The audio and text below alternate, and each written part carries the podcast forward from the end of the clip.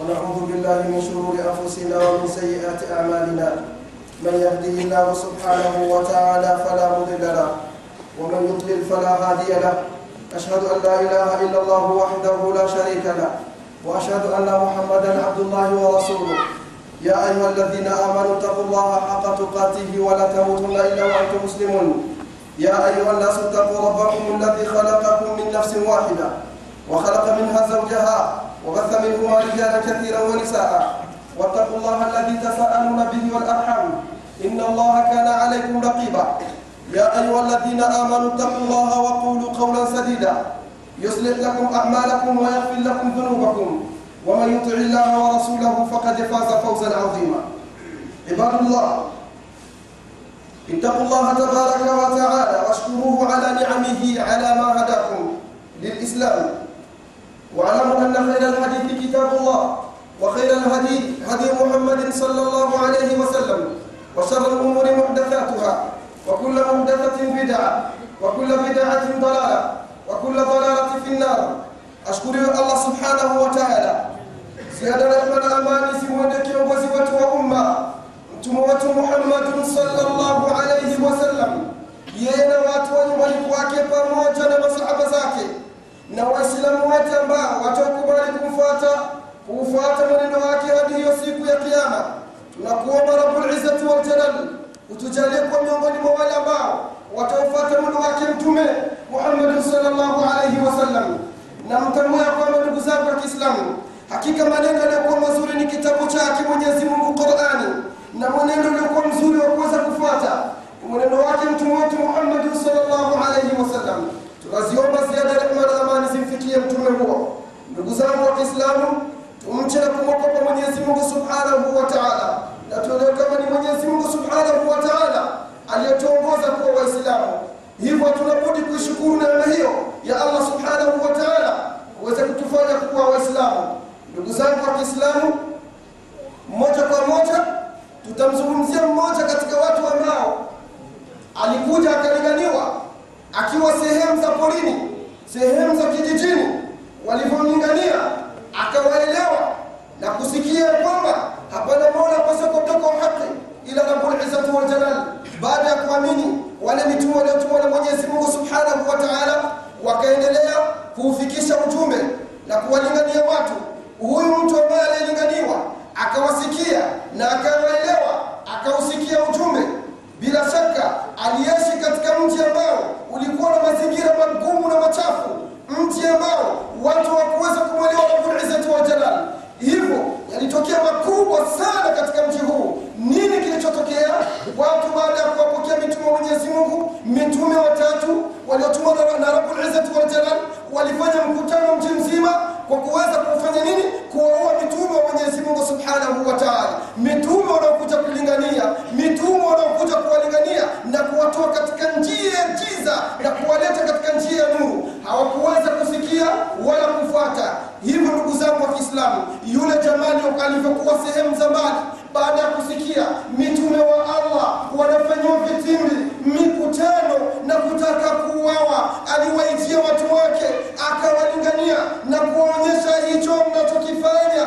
Hakifai ni jambo baya na zito mbele yake Rabbul Izzati wa Jalal. Lakini hawakuweza kusikia ni malipo gani waliomlipa huyu jamaa aliyefanya kazi hiyo bali walimpiga mawe na wakamsukuma wakamkokota wakamkanyaga kwa miguu yao hadi akamwitika Rabbul Izzati wal Jalal Mwenyezi Mungu Subhanahu wa Ta'ala anazungumza kisa hicho katika surati Yasin aliposema Rabbul Izzati wal Jalal wajaa wajaa min aqsal wajaa min aqsal madinati rajulun yas'a na akatokea mtu kutoka sehemu za mbali za vijijini akija haraka baada ya kusikia kwamba watu wa kijiji chake wanamkanusha Allah wanazikanusha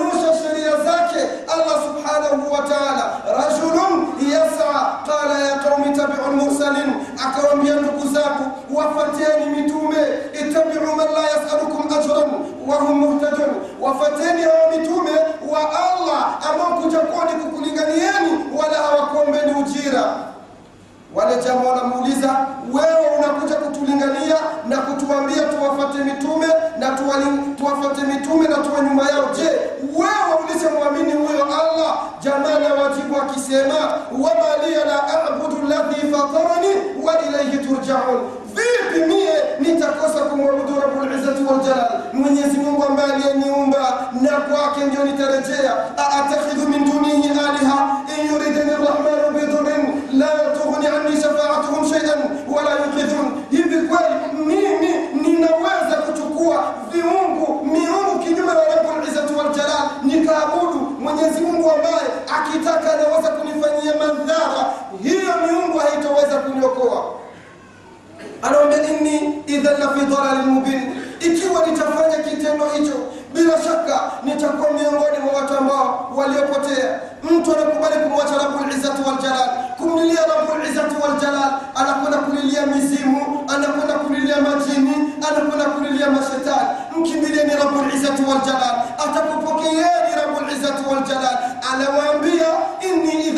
idhan la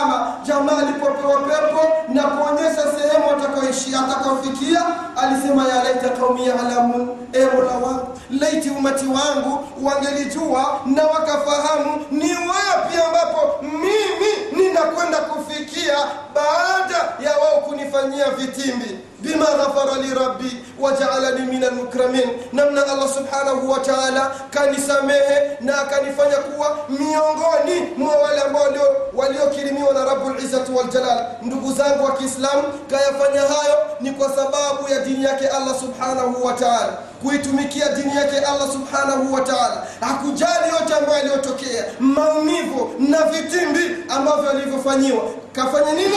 Kamtumikia mwenyezi mungu subhanahu wa taala. Kawalingania watu wake zama alipokuwa yuko hai akiwambia ya qaumi tabiu lmursalin enyi watu wangu fateni mitume. Na wakati sasa anafishwa anasema ya laita qaumi yalamun e mola wangu laiti mwangelijua bima ghafara li rabbi. Yale ambayo alionipa allah kama msamaha wajaalani min almukramin allah kanifanya miongoni mwa wale ambao waliokirimiwa. Ndugu zangu wa kiislamu ndugu zangu wa kiislamu nimeziandaa barua barua ambazo kila mmoja miongoni mwetu lazima atoke anaichukua barua yake na kuiweka mfukoni iende akaifanyie kazi ajue ana nafasi gani kunako dini ya allah ana, ana kiwango gani cha kuweza kumtumikia mwenyezi mungu subhanahu wa taala. Bila shaka ndugu zangu wa kiislamu tanguende mwelewe kama kuitumikia dini yake allah haimchagui tajiri wala masikini wala yule mwenye uwezo wala mwenye cheo. Kila mwislamu ambaye aliyekubali kwamba Happy.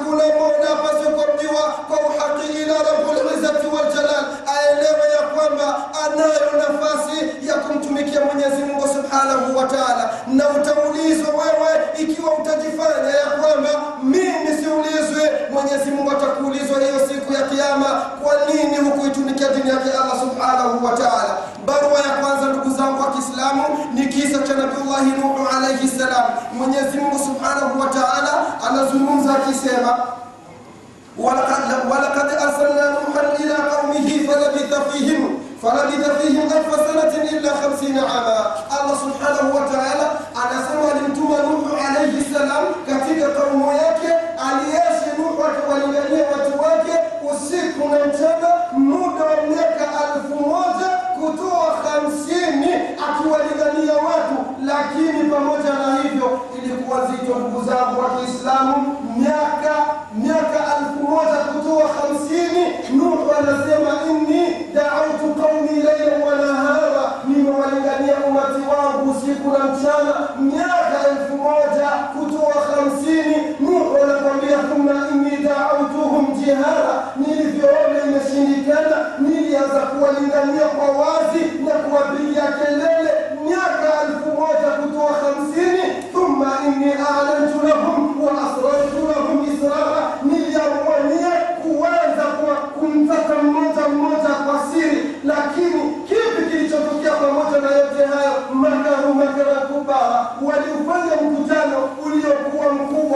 ufupi wa kufikiria namna gani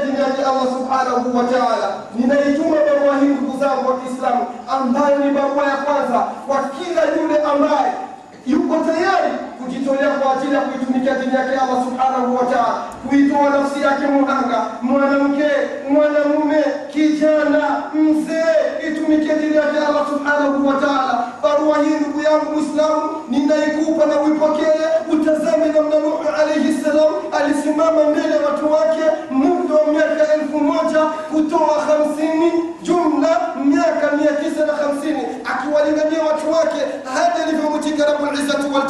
Hivyo ndugu yangu kumtumikia Mwenyezi Mungu haina malipo. Kazi ya kumtumikia Allah haina raha, haina tabu. Kazi ya kumtumikia Allah haina kutulia, haina kustafu. Ndugu yangu Muislamu, tia nia kuanzia hivi leo kumtumikia Mwenyezi Mungu Subhanahu wa Ta'ala kwa kadiri ambayo utakayoiweza. Usijifanye kama hutaulizwa. Allah Subhanahu wa Ta'ala atakuuliza ikiwa utajifanya kama wewe na Allah. Itumikie dini yake, tumikie Mwenyezi Mungu Subhanahu wa Ta'ala. Ndugu zangu wa Kiislamu, barua ya pili ninaituma kwa kila Muislamu aelewe kwamba kuitumikia dini ya Mwenyezi Mungu Subhanahu wa Ta'ala ni lazima na ni muhimu kwa kila Muislamu, lazima aitumikie dini yake Mwenyezi Mungu Subhanahu wa Ta'ala. أتى النبي صلى الله عليه وسلم رجل فقال يا رسول الله أقاتل وأسلم قال أسلم ثم قاتل فأسلم ثم قاتل ثم قاتل فقتل فقال رسول الله صلى الله عليه وسلم amila qalilan wa ujira kathiran.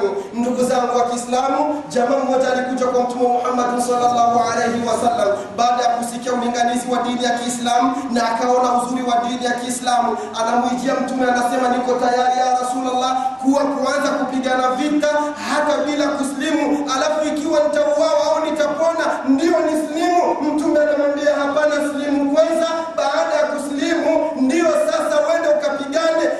yule akaitoa shahada. Baada ya kumaliza kuitoa shahada, ndipo akaenda kupigana vita na huko akauawa. Mtume sallallahu alaihi wasallam anasema, maskini, mtazame huyu katumika muda mdogo sana katika dini, kaingia dini na kaitumikia dini muda mdogo na kapewa maji malipo na ujira uliokuwa mkubwa sana. Ndugu zangu wa Kiislamu, itakuwaje kwa yule mtu ambaye ameishi miaka mingi kazeekea katika Uislamu, mvi katika Uislamu, hajaitumikia dini yake Allah subhanahu wa ta'ala, katosheka tu na kuziitika swala tano, labda zaka atatoa, labda swaumu atafunga, lakini hajaitumikia dini yake Allah subhanahu wa ta'ala, hajawajua walimu wanapokea nini, hajaijua misikiti ina shida gani, hajajua Uislamu unaendaje katika vijiji ambavyo vina shida baadhi ya mambo mengi mengi.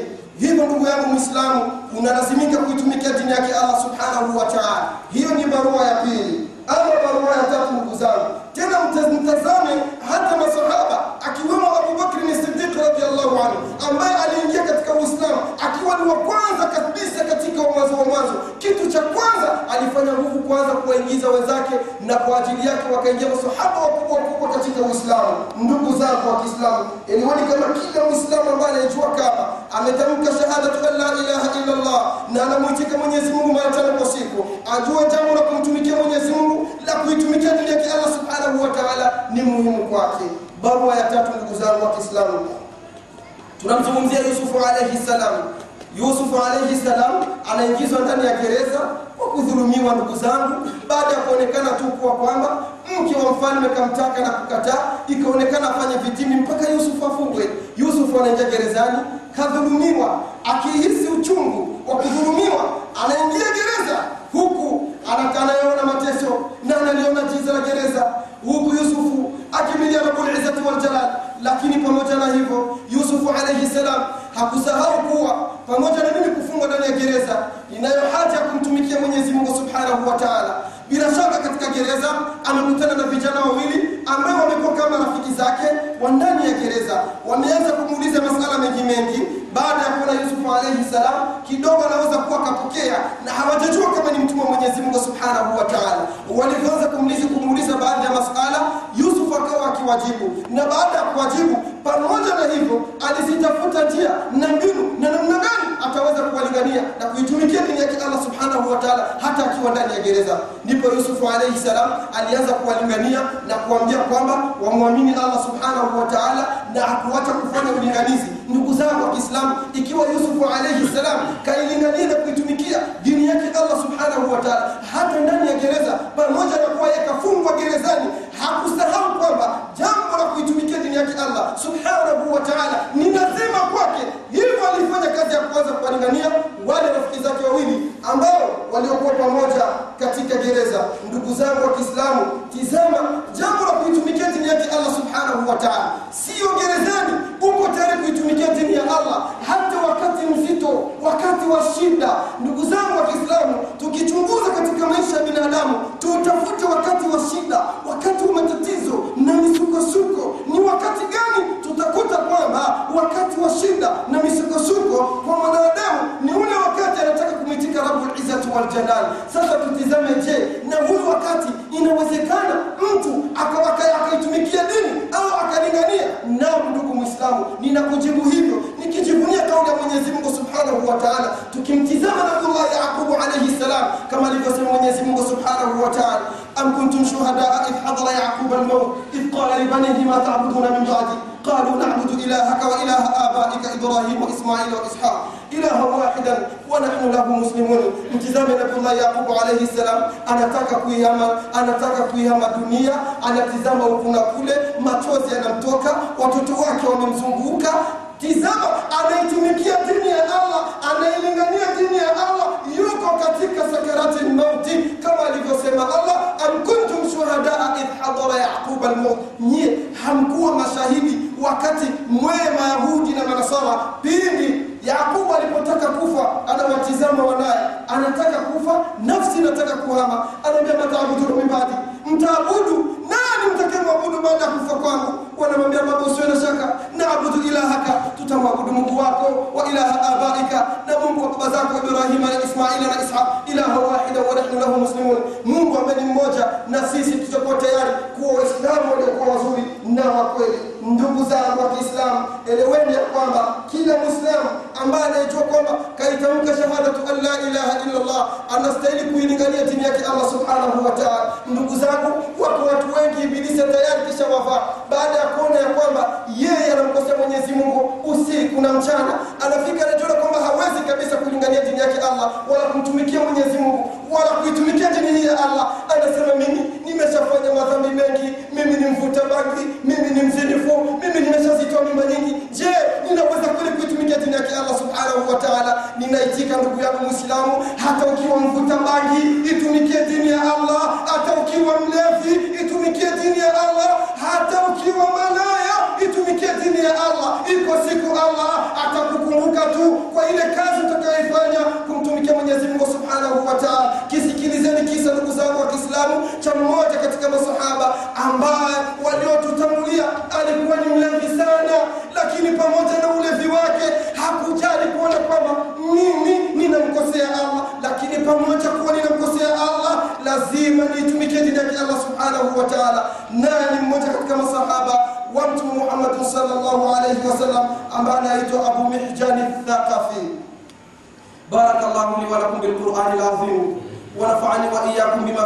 الآيات والذكر الحكيم. أقول قولي هذا وأستغفر الله لي ولكم. فاستغفروه فيفوز المستغفرين. إنه هو الغفور الرحيم وهو البر الكريم.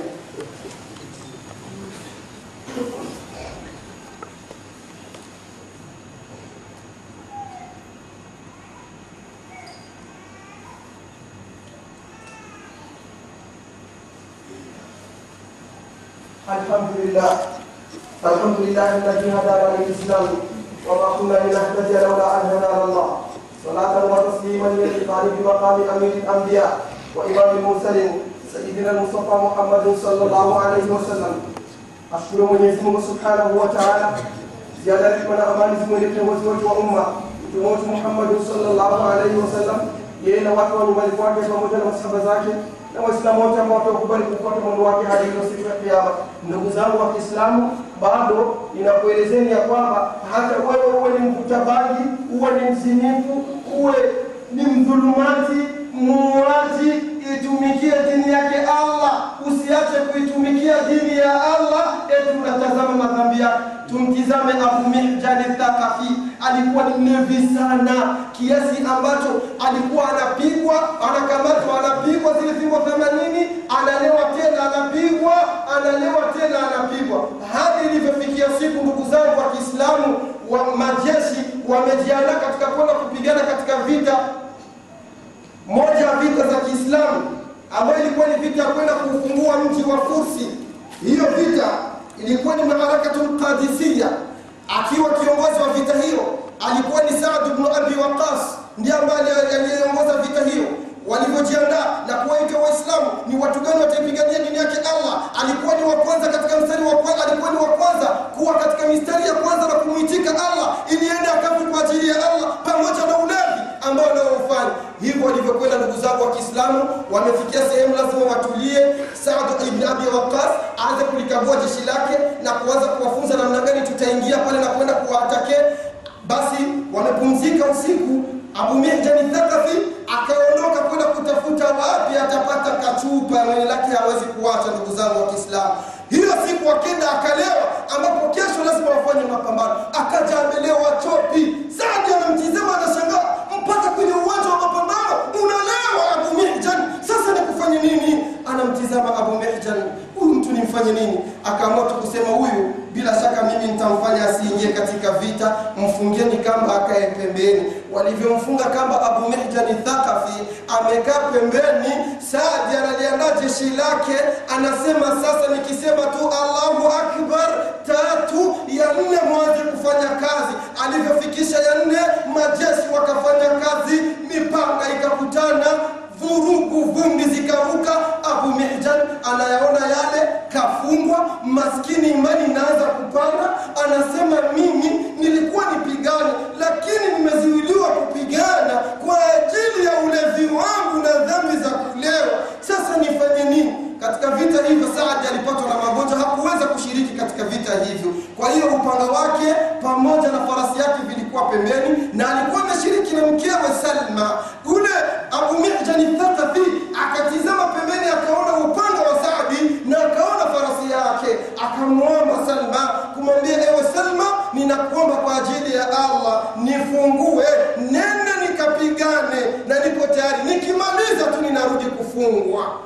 Salma akamfungua akachukua ule upanga wa Sadi na farasi ya Sadi akenda kupigana vita. Ndugu zangu wa Kiislamu, Abu Mihjan Thaqafi alipigana vita hivyo, na sababu yake yeye ikawa ndiyo sababu ya Waislamu kushinda Maarakatul Qadisiyya, wakaufungua mji wa Fursi akipitia Abu Mihjan Thaqafi. Saad alivyokuwa na majeshi wake, anaiona farasi yake imeingia uwanjani na anajua kama ameiacha, na anaona mtu ambaye anayepigana anapigana kama Abu Mihjan Thaqafi. Anasema huyu anaweza kuwa ni Abu Mihjan, lakini hapana, mimi si nimemfunga akavijitoa lakini pamoja na hivyo, baada ya kupata ushindi, Saadi alirudi haraka, akamwambia Salma, nirudi na miguu yangu. Sadi alivyokuja akamkuta sehemu ile aliyomfunga bado yuko pale.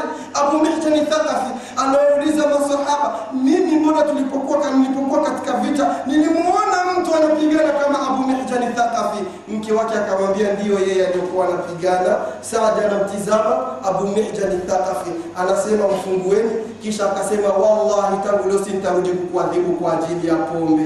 Sadi anasema kweli, mimi sintarudi tena kupigwa fimbo. Wakati nilikuwa nikinywa pombe ninajivunia kwamba nitapigwa nitaharike. Akasema wallahi, tangu usirudi mimi kunywa pombe. Akatokea Abu Mihjan ni mmoja katika watu waliolingania dini yake Allah subhanahu wa ta'ala. Lakini pamoja na hivyo, ndugu zangu, isiwe kama ni ruhusa mtu akatoka hapa msikitini akenda akasema, ah, shekhe alishatupa bwana, tutavuta bangi, tutazini sana, kwa hiyo tutaitumikia dini ya Allah. Na ndio maana ukutanaga wavuta bangi mstari wa mbele. Uislamu ukitaka kuchokoza Uislamu, basi uchokoze kwa wavuta bangi. Kwa hiyo ndugu zangu wa Kiislamu, mtu usiache kuilingania dini yake Allah, lakini pamoja na hivyo ufikirie kuacha makosa ambayo unayoyafanya. Hivyo ndugu zangu wa Kiislamu, hizo ni barua chache ambazo nimeziagiza kwenu.